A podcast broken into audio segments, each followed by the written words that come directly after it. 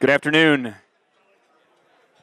this will get your attention. Let's- How about them Blackhawks? Hey, yeah, Stanley Cup.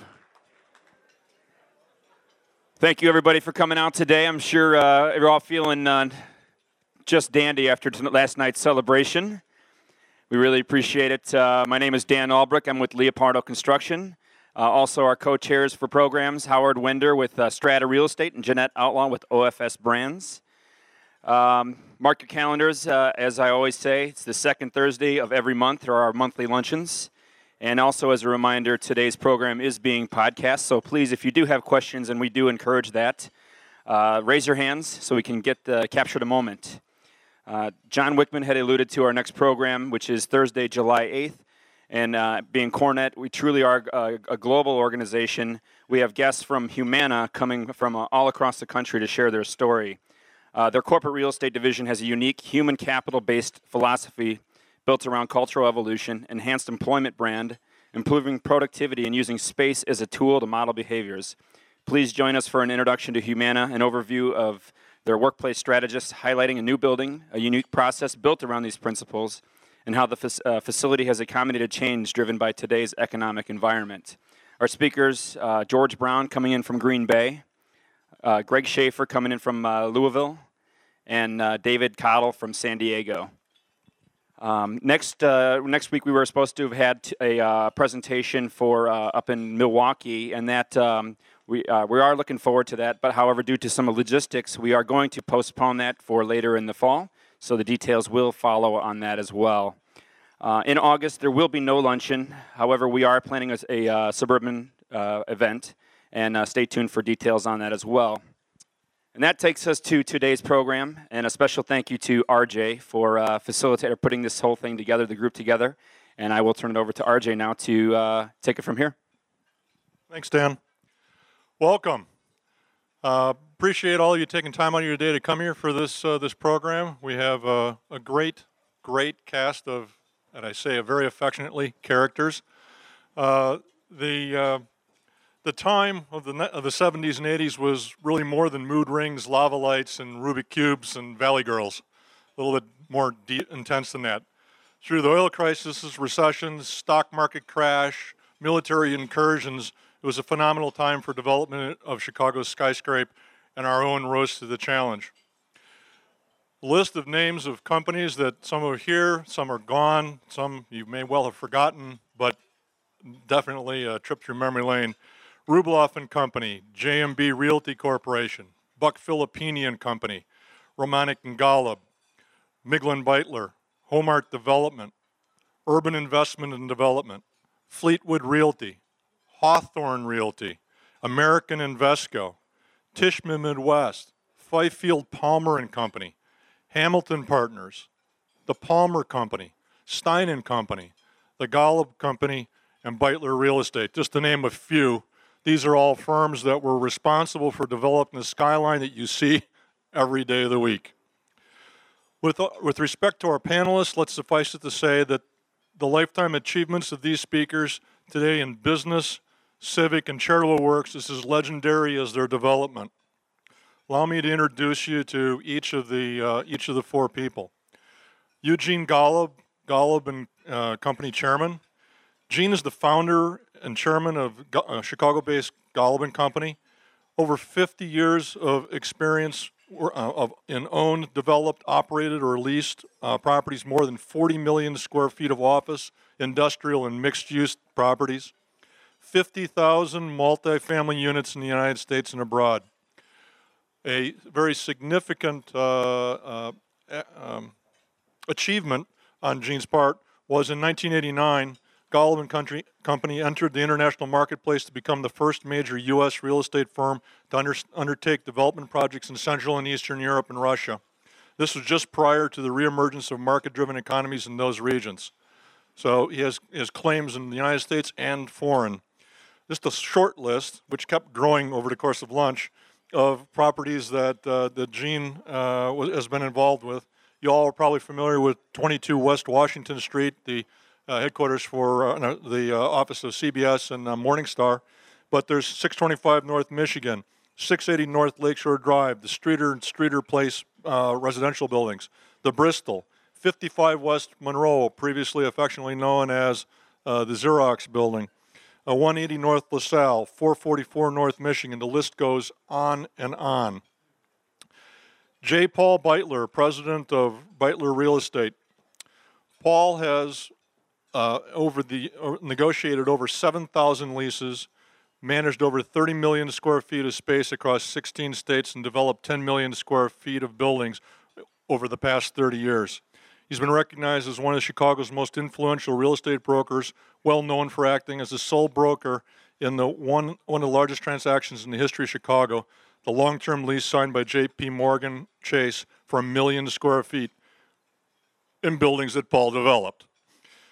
131 South Dearborn Street, Madison Plaza, 181 uh, West Madison Street, President's Plaza out at O'Hare, Triangle uh, Plaza at O'Hare, LaSalle Bank uh, Operations Center at O'Hare, Chicago Bar Association, Oakbrook Terrace Towers, the tallest building in the suburbs, Museum of Contemporary Art, Vietnam Veterans uh, Art Museum, and then three redevelopments, uh, one North LaSalle, 360 North Michigan, and one North Dearborn.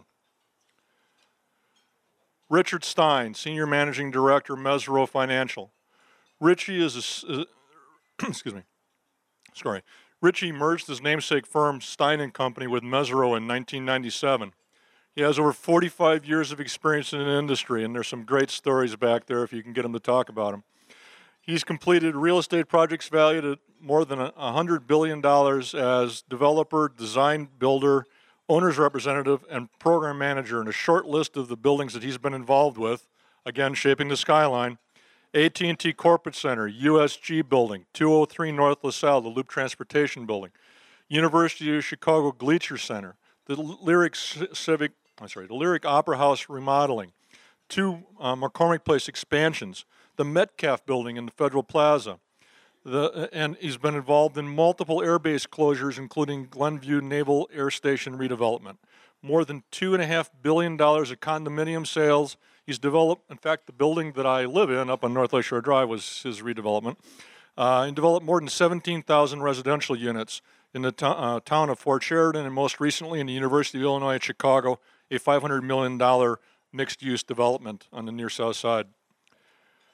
Last but most certainly not least, my dear friend Rick Abraham, Rick, Richard Abraham Company LLC. He's the president.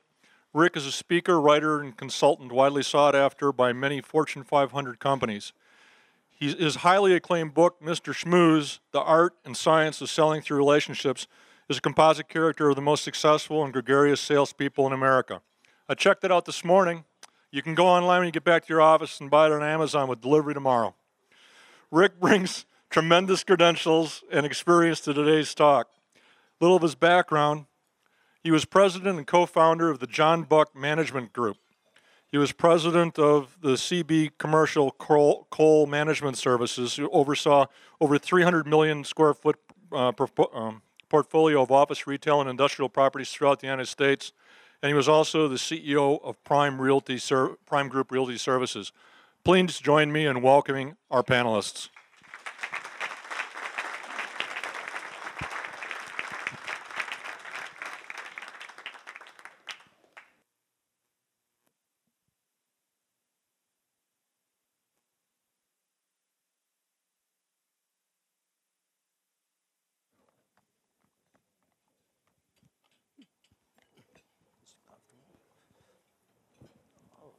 We'll make sure the mics work. Can hear, people hear me out there?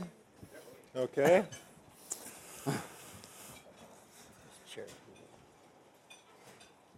I've got about two minutes of remarks, and then we're going to get to the stars. And I'm glad RJ was able to cover the formal uh, introductions because literally we could sit here for about an hour and really get into it in terms of the accomplishments of these three men. They've been so significant and they've been going on for such a long time. But I know you want to hear from these people, and we're going to get, that, get into that in a minute.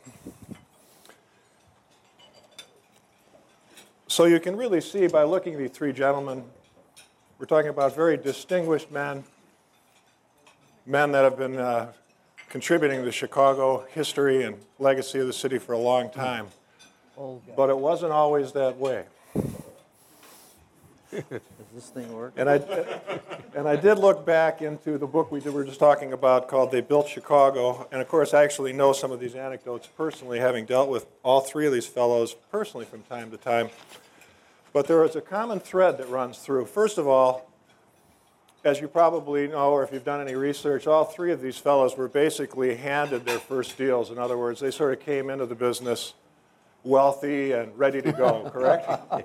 Right. Not. It's pretty much first generation material here. And let's take a look at a couple of the things that you might see going through the personalities of people like these that are developers and risk takers and true entrepreneurs. So, starting with Gene, it says Gene Golub uh, was born and raised in the neighborhood around 18th Street and Lawndale that Golub remembers as the Jewish ghetto in Chicago.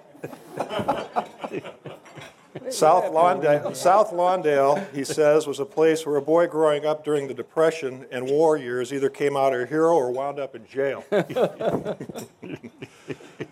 Gene, in his own words, said, I was always hustling.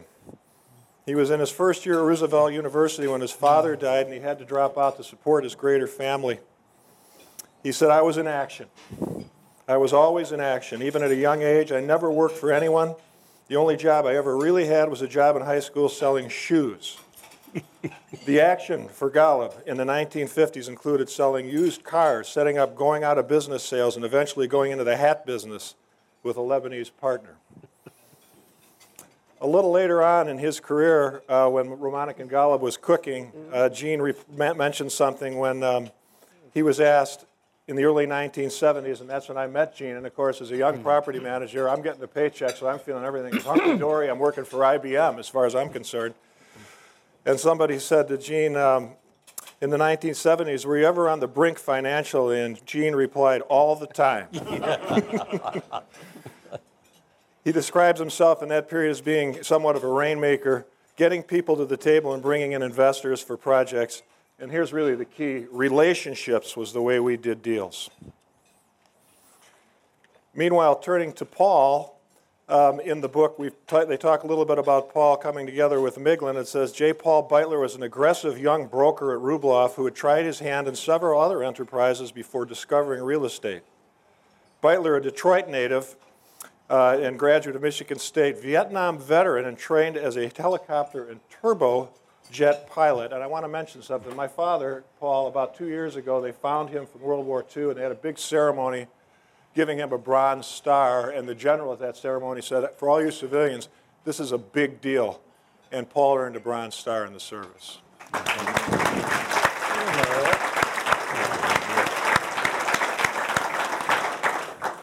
Anyway, um, Paul kept saying that he too wanted to move into development, and Miglin said, Let's go. And he said he found out Beitler had no problem with the requirements of development. He was a very, very persistent guy, says Miglin.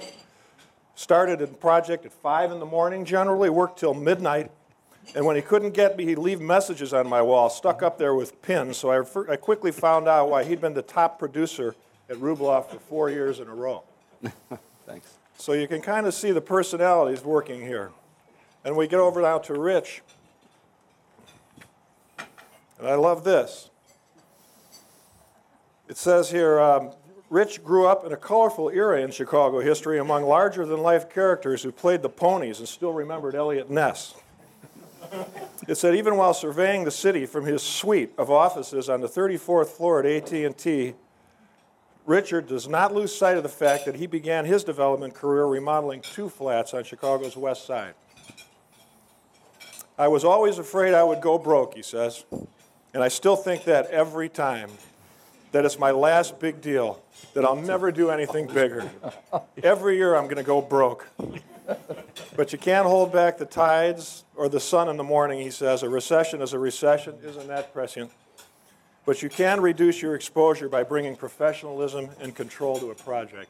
So, once again, a round of applause for these amazing gentlemen.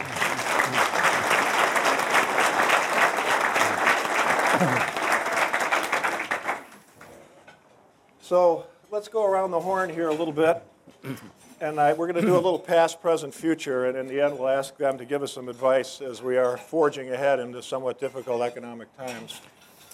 But in the beginning, you know, you're surveying the landscape.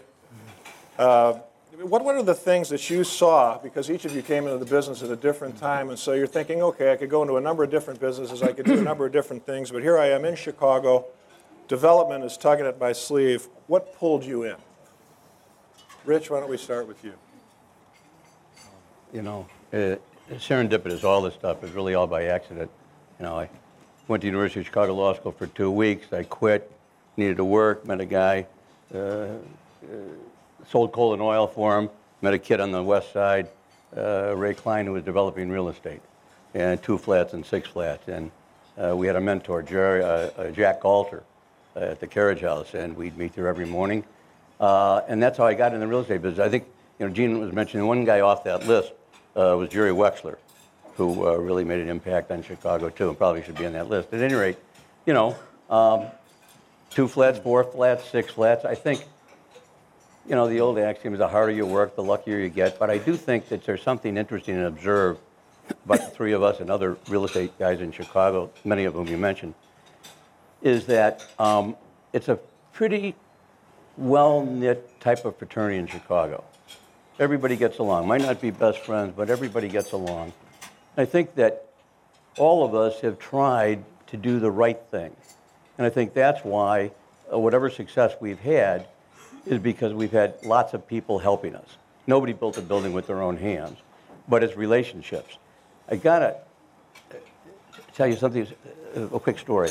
Okay. 1985, and there's an article in Crain's about Gene Golub. And it was not a nice article.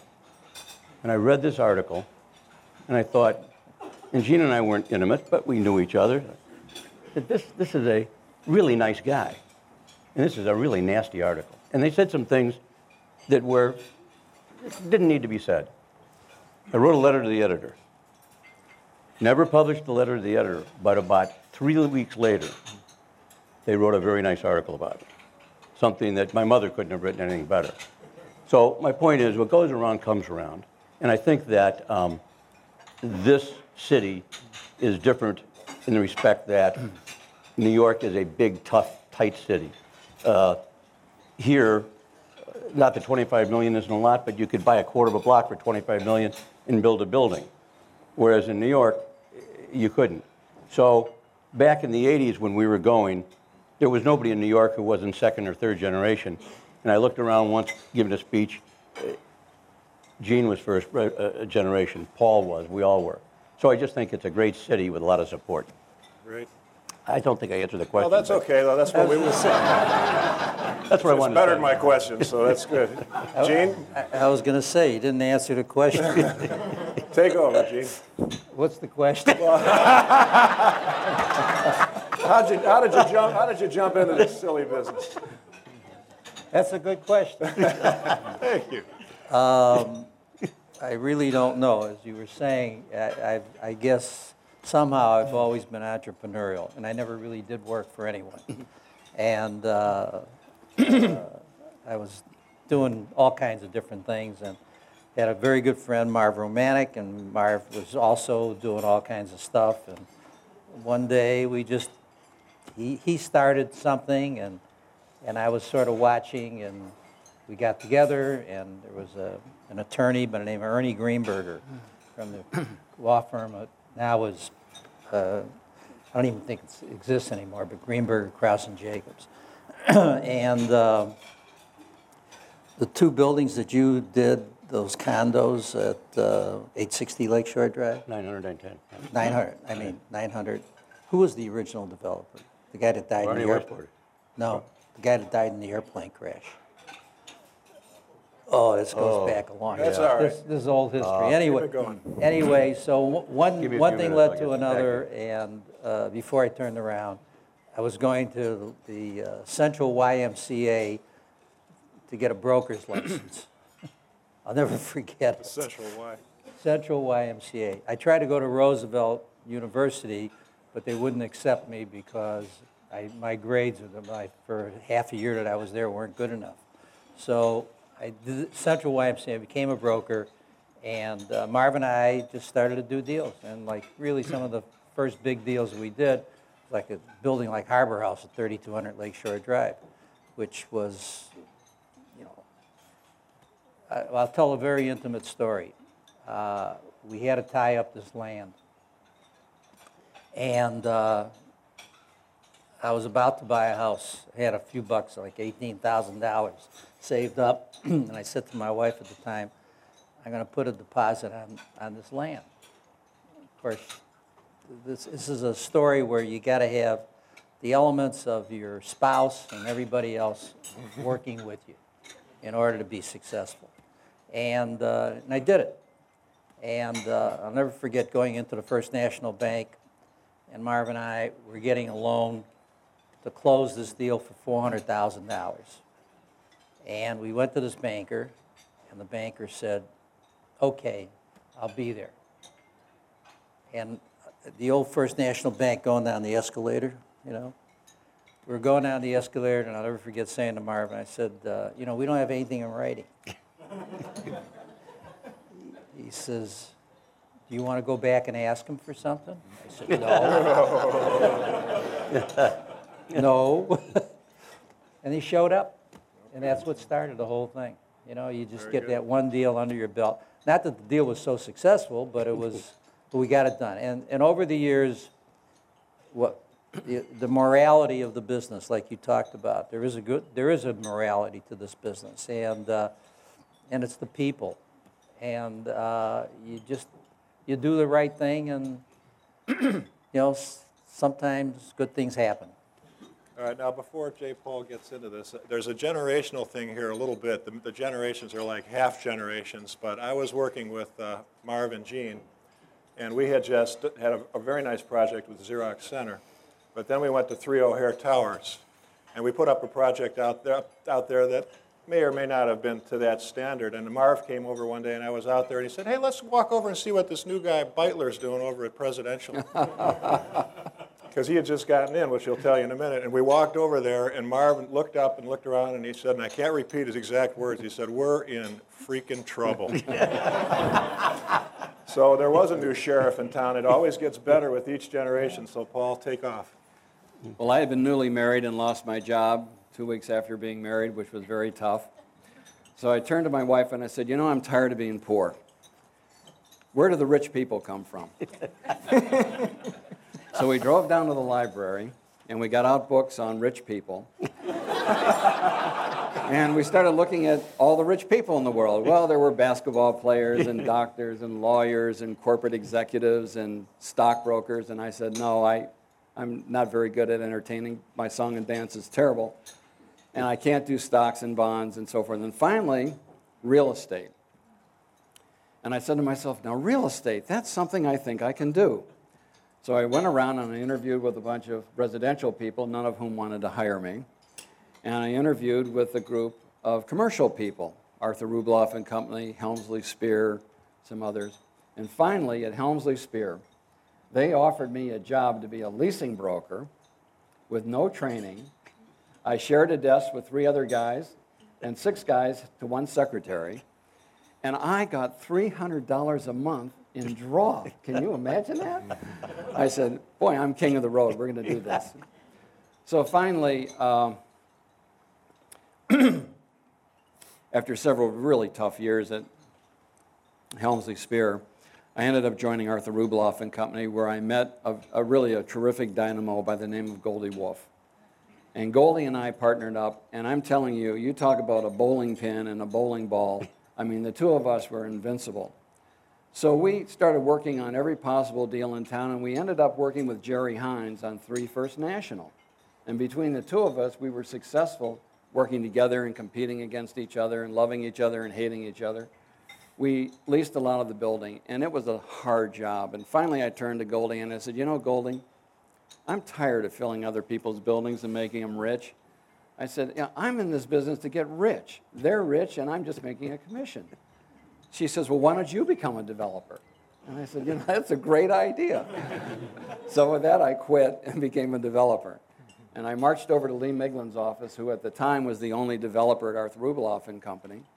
And I said to him, listen, I want to become a developer. I want, I want to work with you and learn how to be a developer. And like Donald Trump, he turns and says, well, what's in it for me?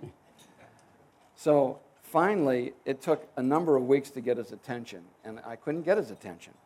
So I went next door to what was, uh, um, oh, what, Stop and Shop. You remember Stop and Shop on the corner? And I got a whole big roll of freezer paper. And I covered every inch of his wall in his office one night when he was gone, and I thumbtacked the freezer paper up, and I got a big can of red paint. And I painted all over his walls, hire Beitler developer now. and I went all the way around his office. Well, the next morning, everybody came in, saw it, and ooh, you know, nobody said anything. And I slunk into my office through the back door. And you know that guy for one week came to his office every day and didn't say a word? You- you have to understand, Lee Miglin was a pretty demure guy. You know, I wouldn't step on an ant. And I'm sitting there going, oh my God, this guy's going to kill me. Finally, at the end of the week, he invited me in and he said, okay, you've got my attention, but here's what you have to do. You have to quit being a broker. You can't make any commissions. You have to work for free, and you're going to work really hard. And maybe you might make a living in a couple of years. And I said, if that's what it takes, that's what I'm going to do. And that's how I got started. There you go. Well, time went on, and uh, you each, I'm sure, have found yourselves in front of lenders pitching and selling and trying to convince people to back you as opposed to your competitors. And there's a lot of people out here, our new business development people who own companies, and I would really like to understand how folks get it done at high levels. And so I would ask this question. And um, let's keep these particular answers just somewhat brief, only because I've got a number of questions to go, and I I know these guys want to hear it. What made you different? What made you special? Why were you appealing to a particular lender when you stepped up? Gene, let's start with you. Well, uh, we were young and we were aggressive and we were a little different. And uh, had a little bit different type of personality and a sort of different way of conducting ourselves. There was a, at time, at that time, there was a real establishment. This goes back over 50 years ago. There was an establishment of real estate in Chicago. Real old line establishment. As a matter of fact, uh, I was once accused by this establishment of being nouveau riche. And I once told a lender, I said, I, how can this guy say that about me? I've had money for two years now. which was true, which was true. But there was an old establishment, and we were, we were a little different, very young, and we had a lot of, we were like the, the, really the first group to start bringing in women into real estate, into commercial, into the commercial area. You remember that? Sure.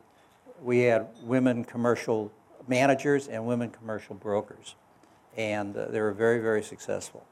And uh, we're just different and had a different style about ourselves. Paul? I remember meeting my first lender. He said to me, If you can guess which one of my eyes is a glass eye, I'll give you the loan. I looked and looked, and finally I said, It's your right eye. He said, That's right, that's right. He said, How did you know? You guessed, didn't you? I said, No. I said, It was the warmer looking of the two.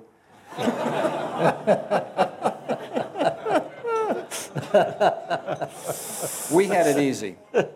We really had it easy, honestly. We could do 100% spec buildings. Lenders were lending over 100% on the buildings. Fleetwood Realty was getting 120% of their loans from Continental Bank. It was incredible. And uh, what was really unique about the three of us is that we were developers that were new to the scene. You had the corporate developers, Northern Trust, Harris Bank, IBM, Sears and Company. And they were backed by tons of money and the best architects and so forth.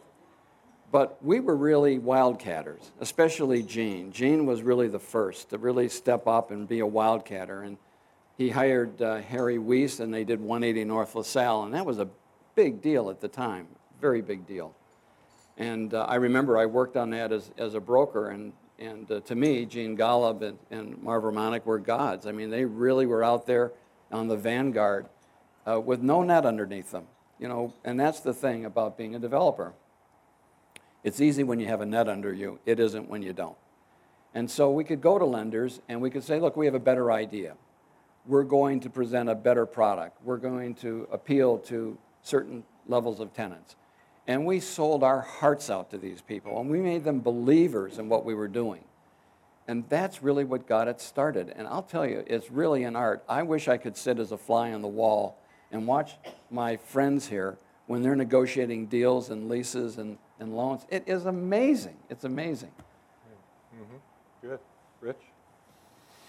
Well, depends on how, how far you want to go back. Because in the beginning, we have to go to the banks and, and sell ourselves to the banks. And it was really personal relationships.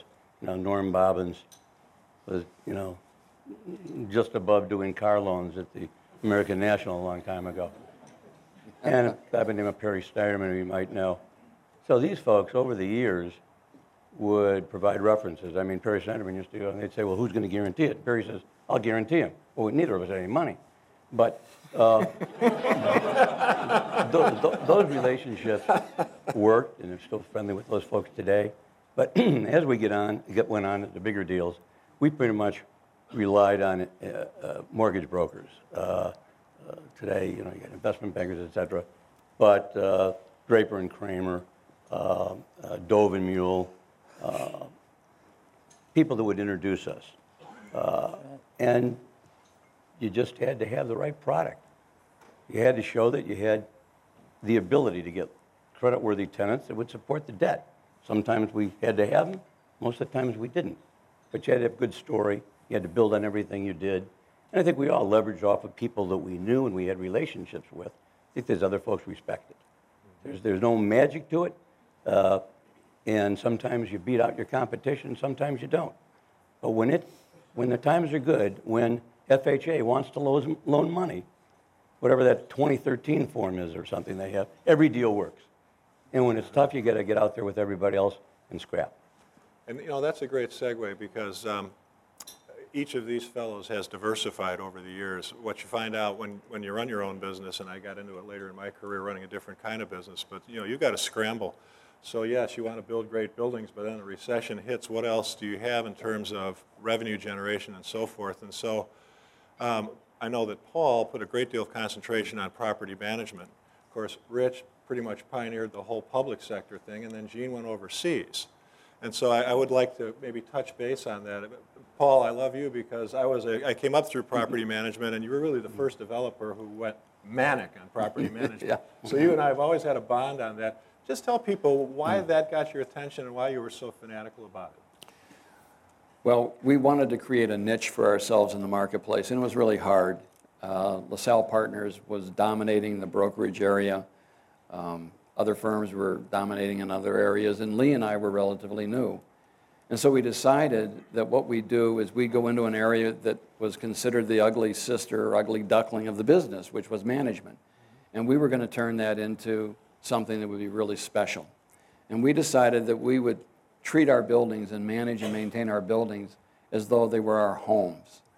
And we just broke our backs to do the things that others wouldn't do. Li- Little things, for example, at the anniversary of every lease, we'd go up to the uh, president of the company and present him with a bottle of Dom Perignon, thanking him for being a tenant in the building, but also it gave us a chance to at least meet him once a year and say, hey, would you like to renew your lease? Um, we provided car washing in the basement, and we put the little tags on the mirrors so that uh, once you got your car washed, then you could write in and, and you could say, well, my wash was good, bad, or indifferent. And I remember one day, Donald Rumsfeld uh, came over looking for space. He was uh, leaving government, and um, it was it was really unique because I said to him, "May I have your car keys?" And he looked at me like I was going to steal his car. and uh, he said, "Here," and I gave him the car keys, and he went down and we showed him space, and he came back, and I gave him the car keys after his car was washed. Lo and behold, two weeks later in the mail, I get his card, signed by Donald Rumsfeld, great car wash, so forth. Needless to say, we put that in plastic and put it on the front desk. but uh, as you, then what happened when, when the economy collapsed the last time around, all of a sudden everybody became managers. And, um, and then when the REITs came, in order to provide a return to investors, management came in-house and they used the management fees as a return on investment. And I think as a result of that, a lot of the things that had been started uh, competitively in management were lost, and it became just a, another thing that you did in real estate. Just a quickie, uh, some of you may know Mark Case, who worked for Paul and was a property manager, and he tells a story about Paul would come out to Presidential Plaza, look things over, and he'd sometimes come out in his helicopter, and he'd land, and he'd get mad because the stones in the driveway weren't quite flat and so forth, and they were always afraid to tell him it was because of his helicopter. He'd be coming in and blowing the stones around. So, Rich, um, and I know a couple of times when the, the public stuff started heating up around here, I was in charge of new business development at Buck. And we'd see something come up, and I'd go into Buck's office and say, hey, we ought to go after that. And he goes, forget about it, Richie's chasing it. So somehow you really cornered that public sector thing. How did you do that? Because there's people here that chase public business, and there's an art to that as well, is there not? Well, let me first say that, you know, my partner, Mike Skatulski, is here, and he probably, you know, doesn't like some of the things I say because, you know, Mike can do everything I can do better than I can do it, except bullshit. and, and, and fortunately, as these guys will tell you, it's, it's, it's still required in some respects. but actually, it really started with the condo conversions. There's a guy by the name of Jim Harper at the Continental Bank. Oh, and, you know, whatever success we've had, I always say it was because of him. He just loaned us money. He believed in what we were doing, and the condo conversions were absolutely the easiest. You didn't have to buy the land, hire an architect, zone it, finance it. You just buy it and sell it to the people that are in there. And it was pretty easy and good at that time. I was just trying to think when you, excuse me, when you first asked that question, Rick, um, to Paul, as to what our first public-private job was. But let me say this. We've always liked to compete. excuse me. You know, a lot of MBA engineers, MBA architects, and for some reason we like to go over the, after these things that were kind of crazy and you had to compete at. And I had real good people with me and us, Mike being one and others, and Mike Tracy, who was here today, and we like to compete. Uh, it was, I, I, hate to tell you, it, it's, it's, I fervently believe that it's fun to win. People accuse me uh, sometimes, and sometimes some partners, maybe rightly so, that we don't care how much money we make, we want to try to do it right. We want to win, okay? That's first, then you try to do it right. But somehow, I, I, it's a bad answer because once we did one and we saw these things coming up, and of course, it's a space that not everyone is in. All we had, you know, Jerry Hines, I, I can't beat Jerry Hines, but I go somewhere and I'm competing with his number seven guy. And I might, I might be better than his number seven. So when it's in your own town, we tried to go out of town, and we had some victories out of town. Well, let me tell you something. You learn a lesson every time you're out of town. We won a job in the West Coast, I won't say where, to do a stadium, and three days later they gave it to the local guy. This is after we'd won, you know. So uh, it's, it's real hard for real hard for folks. You know, from Chicago, you figure you, you know the way. But I, I really wish I could say where it was. But once we started, it was just something we gravitated to. I must say that Julia Stasch, who's now with the MacArthur Foundation, um, she probably helped. Julie started as my assistant, wound up being the president of the company, and probably all of you know her. Um, uh, and uh, it was, uh, I, I, don't have a better answer for you, but it becomes contagious. You want to compete, and some of it's a lot of wheel spinning. There's a lot of time and effort. We don't do base closures anymore. You got to have huge amounts of money. You got to have huge companies. There's only five or six companies that are doing all these base closures and uh, multi hundreds of millions of dollar contracts for government housing. So you just can't go into that space sometimes unless you're really one of those those large, large folks. But I, th- I think, just for those of you listening, he really actually hit on a classic note that I think everybody up here would agree with. You know, if you're if you're early stage evolution of your company and you're running up against the industry leaders, find a niche, you know, so your number one is going up against their number six because you're not going to beat them one-on-one for a while until you get your own momentum going. So Gene decides to go overseas, and of all places, Eastern Europe and Russia, and he actually wrote a book, by the way, that's a very interesting book, uh, and, and about just his emotions, I think, that have to do with Europe and so forth. So what got you over there? Well, let's plug my book first. What's All proceeds go to charity. What's the name of your book again? The book is called Protocol, P-R-O-T, Yeah, Protocol. I don't know how to spell it, K- K-O-L, as in protocol. No, but uh, what prompted us to go to Europe, or to Eastern Europe, uh, was just entrepreneurship, uh, finding a market. Uh, In the late 80s, things were horrible. There was no development.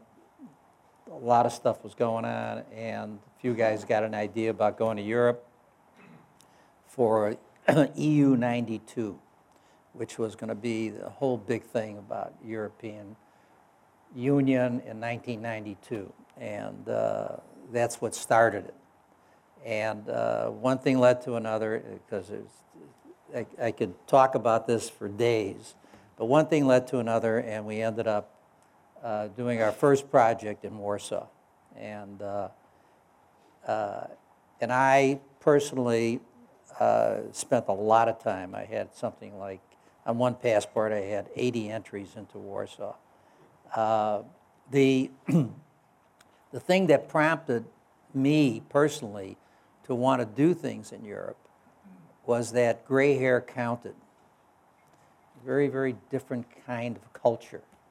And uh, the thing that turned me on also was the fact that uh, I was at an age in, in our company where uh, I couldn't go to another meeting with a 28 year old MBA. Yeah. I mean, it was just, I just didn't enjoy it anymore, you know. First of all, they were all smarter than me and they knew more than me. And, uh, and when I went to Europe, gray hair really counted. You got a lot of respect, you know. Uh, so the, um, when, at the time we went there, it was just right after the, uh, the wall came down, the Berlin Wall came down. And uh, there was a lot of opportunity there. And, but the barriers to entry were tremendous. I mean, there were real barriers. And one of the great barriers that there was is there was no capital available to go do development deals in Eastern or Central Europe. And uh, there just wasn't any. Can you imagine a lender in the United States or executive risk officer going in front of a board and saying, I'm going to uh, loan $50 million for a project in Warsaw. you know, why would they do that? You know, there's no, no reason for it. So there really wasn't any, any capital when we first went there. But the uh, finding the money, we, our first deal, as a matter of fact, we did with the International Finance Corporation, which was part of the World Bank. Well, I had heard of the World Bank. and I'm sure everybody knows about the World Bank, but I don't think most people know what the World Bank does. The World Bank provides capital for things that can't, you can't find capital for, for infrastructure in third world countries and things of that sort. And uh, one of the prohibit, one of the things they prohibited was that they would not finance an office building. So we were lucky we found uh, one of the guys at the IFC was a Greek guy, and he was really very, very, very smart. And he said, Well, you got to have office buildings. And they financed an office building for us, which was really terrific. And that's how we first got the capital to start in Poland. And from there on, it just went on and on and on. And I can, it was great. It was great. It was great for me personally, for the experiences and the people and the things that happened. And we did a project in St. Petersburg, Russia, and now I realize that the documents uh, for our incorporation, because our St. Petersburg, the city was our partner, Putin signed the, the, the, uh, the documentation. Do you have that? Yeah, I have it. I can't read it, but I But have I mean, kind of a false point, I'd frame that, no? You know, Frame it. frame it, yeah. Yeah. Those are great. So uh, RJ talked in the beginning about sort of the rich history of Chicago. We all know it in terms of architecture, but also in development. So we've had Bill Sanders, we've had uh, all these, these fellows, Bernie Weissbourd, lots of uh, very important people. So besides the folks sitting next to you on the panel, Anybody out there just jump into your mind and say, you know what, I really admire his body of work. That was really neat the way he put it all together. Somebody said Jerry Wexler. Paul, who, who jumps to mind when you think, yeah, those are people I admire? Well, one of them is Richie Stein. I know this sounds really crazy, but um, he was he was unbelievable when he first started off doing buildings. Um, what made him so difficult was to compete against was first of all he would do a first class project, which was always tough. But then secondly, he had a marketing program and, a, and an eye for marketing that just knocked everybody off their feet. We couldn't compete with it.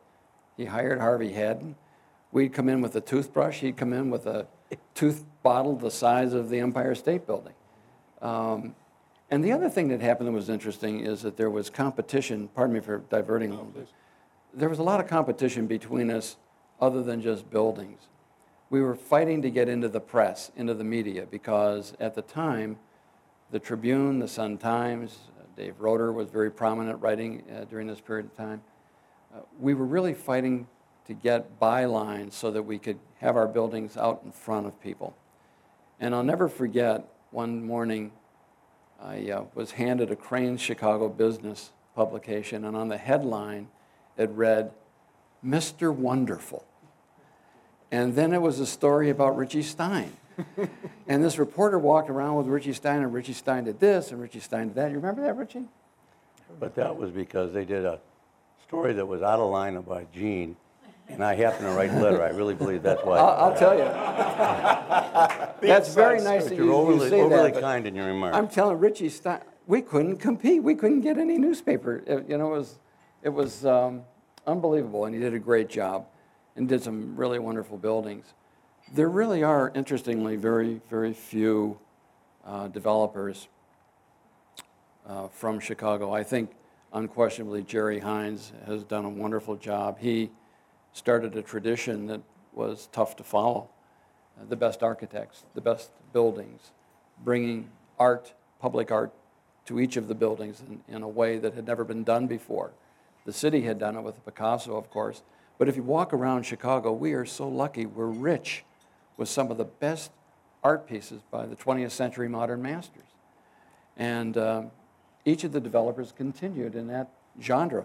Uh, in particular, Richie had uh, Frank Stella, when, uh, and that's an amazing piece that you, you guys did. So, sorry for a long answer to a no, short no. question, but uh, there really are very few. Rich, anybody pop into your head that Well, was first of sort all- inspiring to you? When Gene did Xerox Center, I was pushing six flats around. How did he get the money to do that building? and Xerox said, I, I, I was not in that milieu. And Paul, you know, when you look at most developers, they come from the brokerage side. You control the tenants, you can do the deals. And Paul always had that.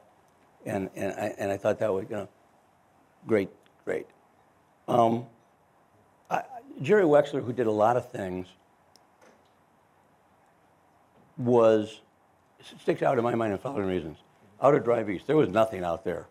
You know, none of those buildings were out there. He built uh, McClurg Court.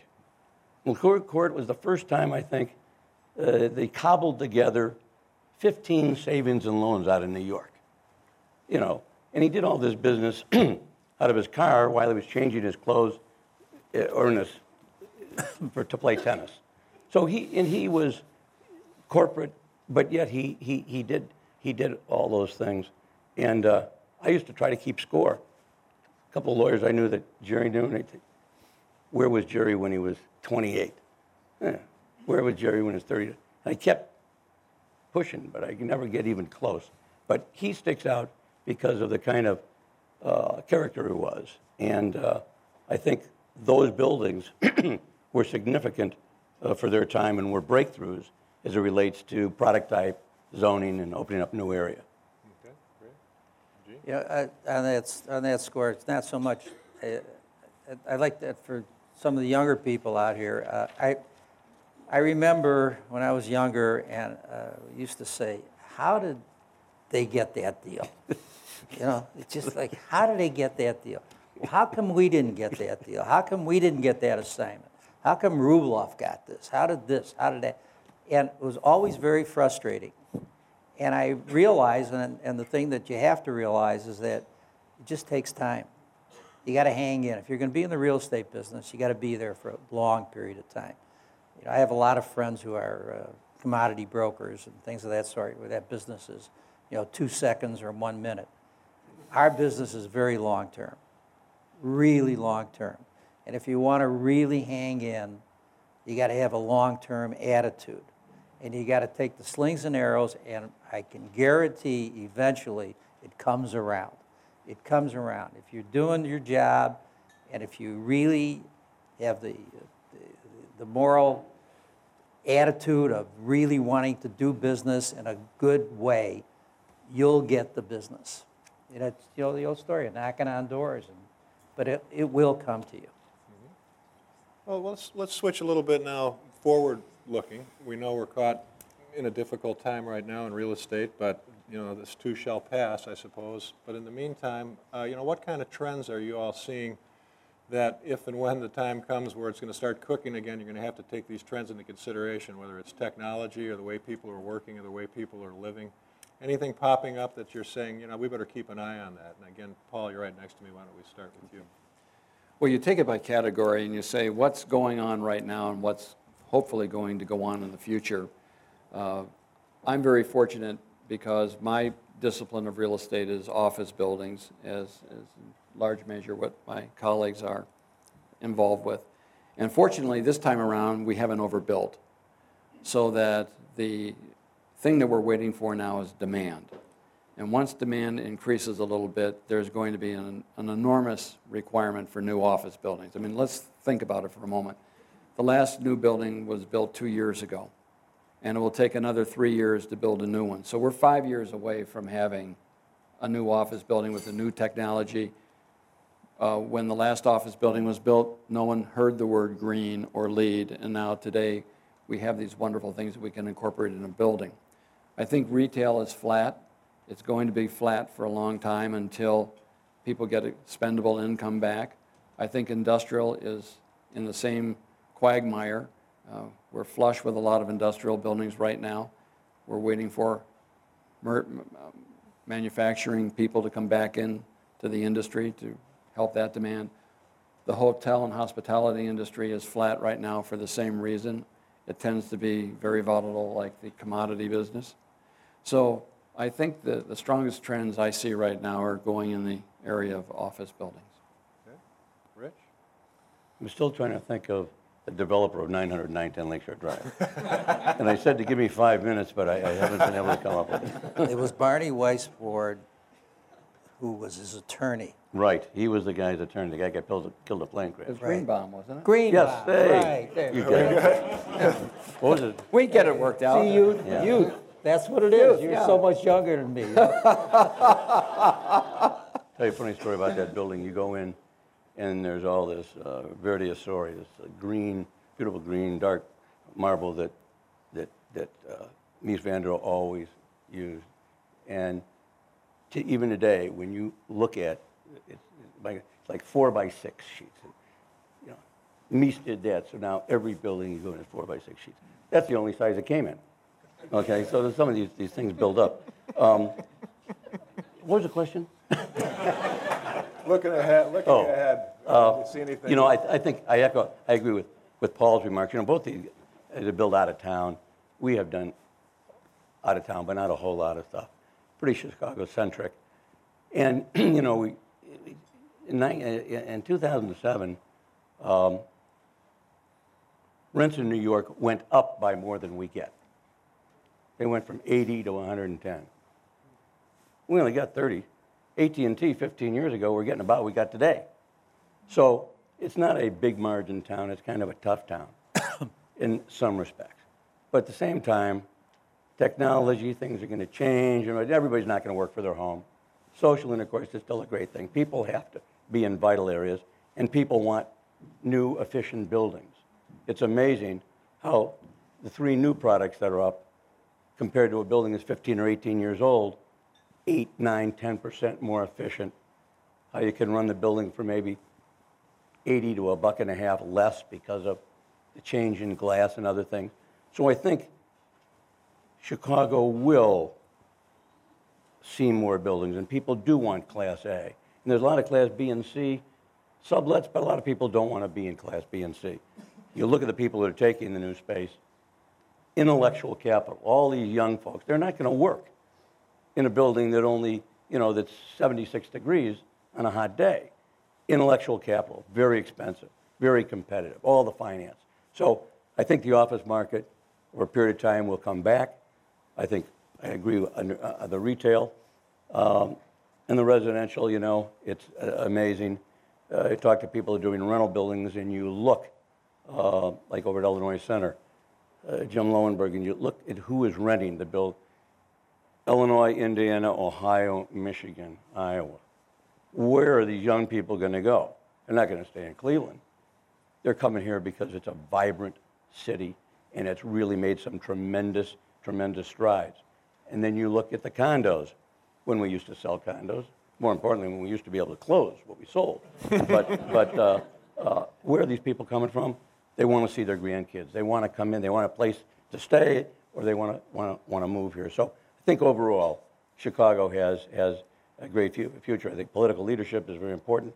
We like we like uh, uh, business like certainty, and so that's very important. But who would think that you would plant flowers in all the medians in Chicago?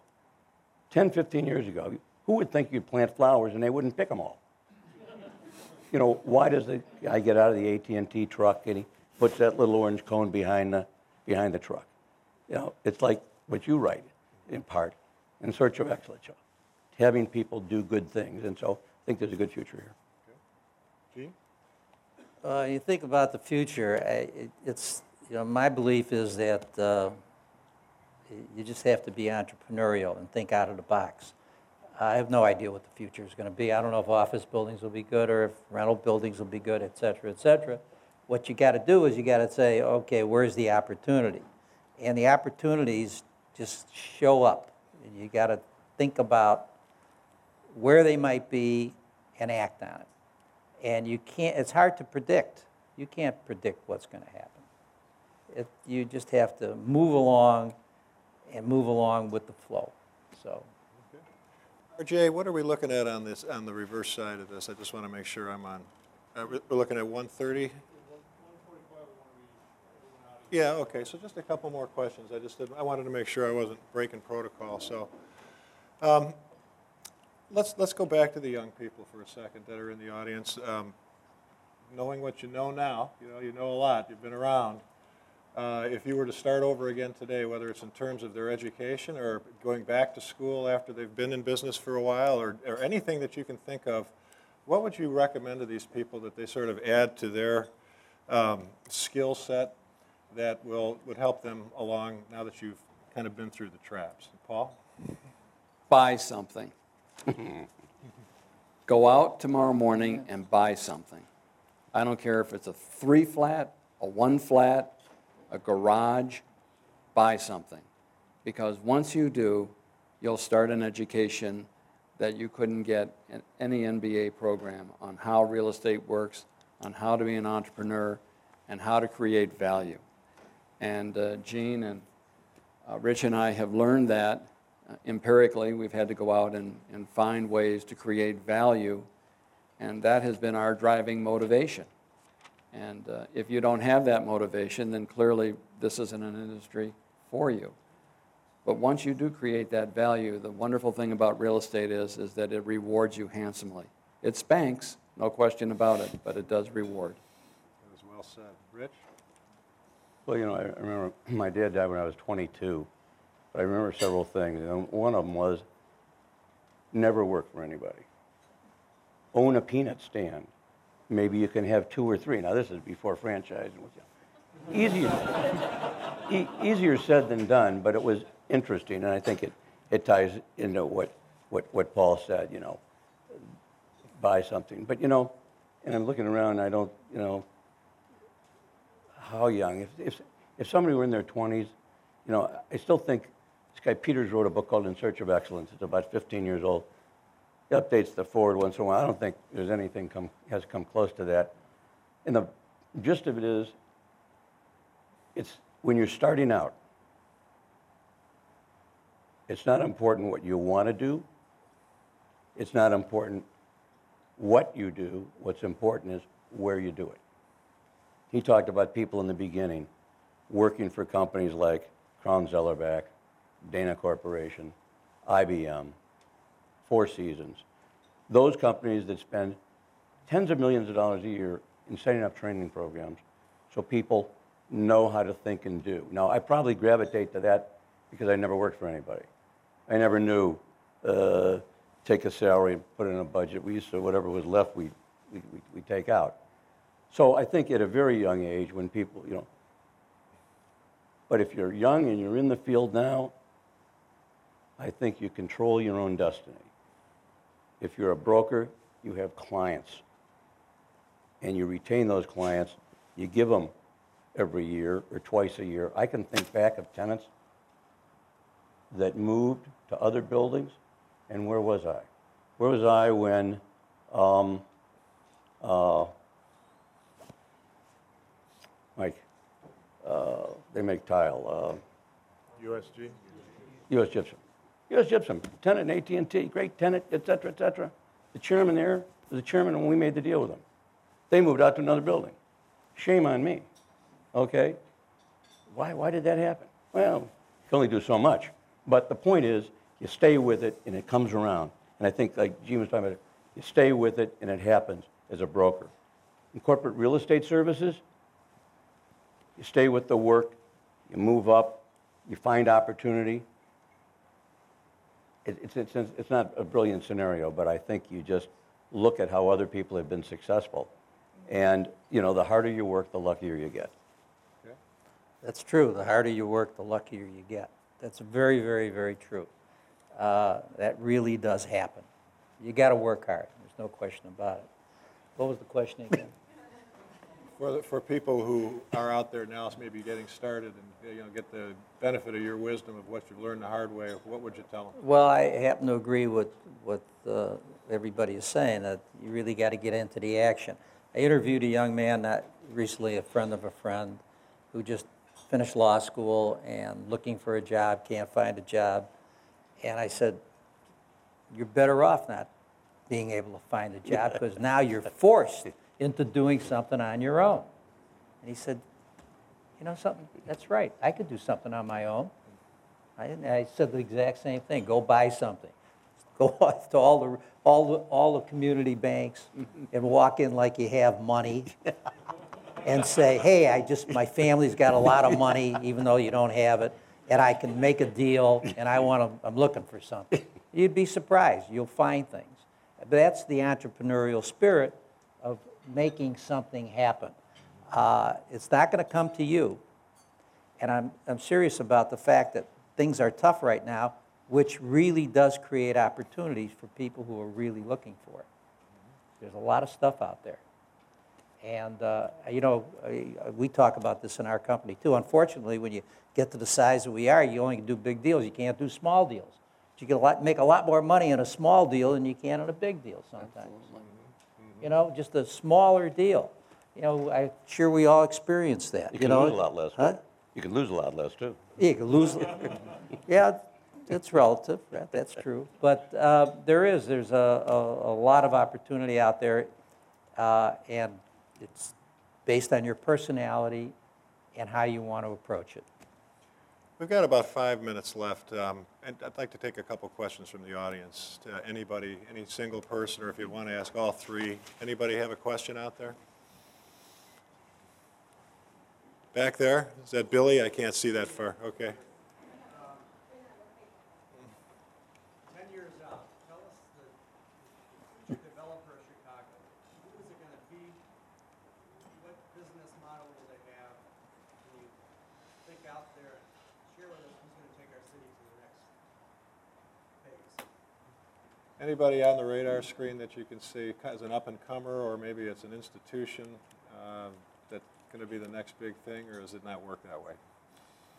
That's really the scary thing. In 1977, the Tribune, uh, December 7th, 1977, the Tribune wrote an article. It said, who is going to be the next Arthur Rubloff? And they named Neil Bluhm. as being one of the candidates. And they went through a number of people who today are extremely well-known and senior. Um, The problem we're facing in the development field is that because there has been a lack of capital that will allow us to develop, and there has now been a new mandate that you have to have pre-leasing in the amount of 50 to 60 percent before you can start to build a building, it has drained away a lot of very talented people who would otherwise go into the field. And so it's very hard, I, I can only speak for myself, I can't think of anybody today who is trying to bring themselves along to be a developer. I meet a lot of young people who come to me and say, I want to be a developer. But what are the real chances that that person will have an opportunity to develop something? Uh, back in the days when we were doing it, and it sounded like, uh, you know, 100 years ago, but just 15 years ago, we could build speculative office buildings. We didn't have to have pre-leasing. So it was a very level playing field. Anybody could go in and, as Gene said, you know, I've got a lot of money and I've got great ideas and, and let's make something happen, and the banks would jump in and do it. Today, it's the other way around, they won't. So it's a, it's a good question, and it's a very difficult question to answer. Uh, Who coined the phrase pre-leasing is for sissies? Remember that? I think Paul did. Was that No, Paul? no, that was, uh, is my partner, uh, Jerry Castelny. And he says, I wish I never said it. Yeah, yeah, that's true. Anyone else out there? Gentlemen, uh, do you uh, Okay. see a problem in the uh, commercial real estate debt going forward? Well, if you look at the CMBS and you see trillions of dollars, you know, I, you know, we all read the, the same stuff. I have no idea how that is going to work out, except what's interesting is everybody's raising distressed asset money. You know, let them say they're raising it, but a lot of people have. 500 million, a billion. And you look in the journal, was it a week ago, that some of them are giving it back. Giving it back to the investors because they can't find a place to put it. There's not a whole lot of stuff moving off, you know, amend, pretend, all that stuff. You know, as long as they don't make banks mark to market, uh, you know, if they did, of course, we'd have another financial collapse, in my opinion. But it'll be a slow leak. I, I really think that it'll just be slow and more capital, but uh, when you look at the numbers, they're staggering of what's there in debt that comes up. And uh, uh, I hope the leadership just has the foresight to try to work it through with a lot of smart people. Mike, I think that um, I'm, I'm taking a contrarian view in a certain way. I believe that the underwriting for debt is going to become easier, not harder. And I think what Rich said is true. I think it's going to be a situation where the banks extend to pretend. And the federal government is fearful that we'll have a collapse if we mark things to market. So I think the CMBS market is so convoluted and stretched out that they themselves don't even know where to go to bring all the pieces back together again, even to put them into a bankruptcy if they could. It's going to be a very, very, very slow go on the CMBS side. The federal government unquestionably and the Fed will get involved with that, and they'll try to stabilize it as much as possible. But on the new debt side, I think the underwriting standards are going to drop because they have to encourage new things to happen. You know, I don't think up until two years ago I ever knew the term special servicer. What the hell is a special servicer? Oh, somebody takes over and loans go back. I mean, Yeah. you know, uh, like not a bad business. We think the name of the 900 developer is Herbert Greenwald, by the way. Thank you. Yes, sir. Oh, Yes. yeah, thank you. Herb thank you. Greenwald. Right, Herb Greenwald, right, And Barney Weissbourd was his accountant. right. His- Any, his it looks attorney. like someone in the back. Is a question?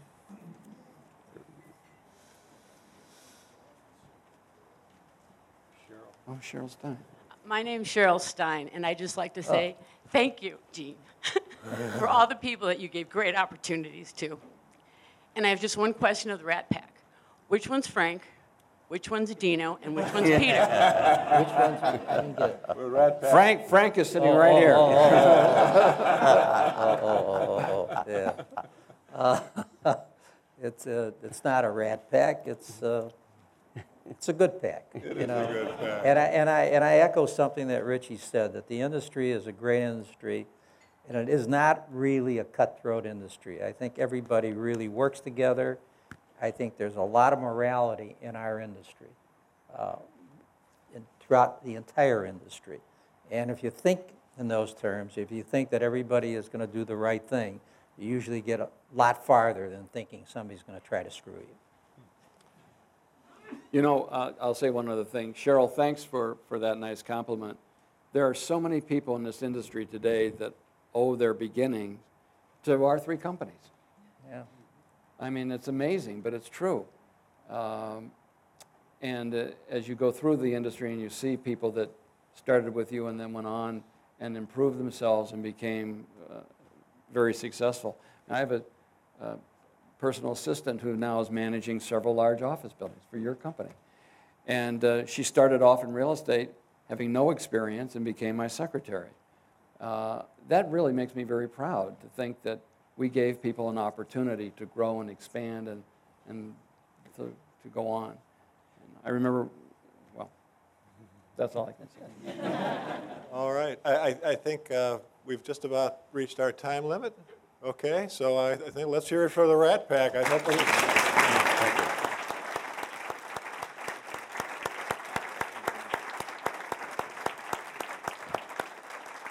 Thanks, guys. A s- A special thanks to uh, our table sponsors for today, and thank you all for coming. We really appreciate it. Uh, Keep your eye open for the next event that's coming up. We'd love to have you back again. Thanks a lot. Have a great day.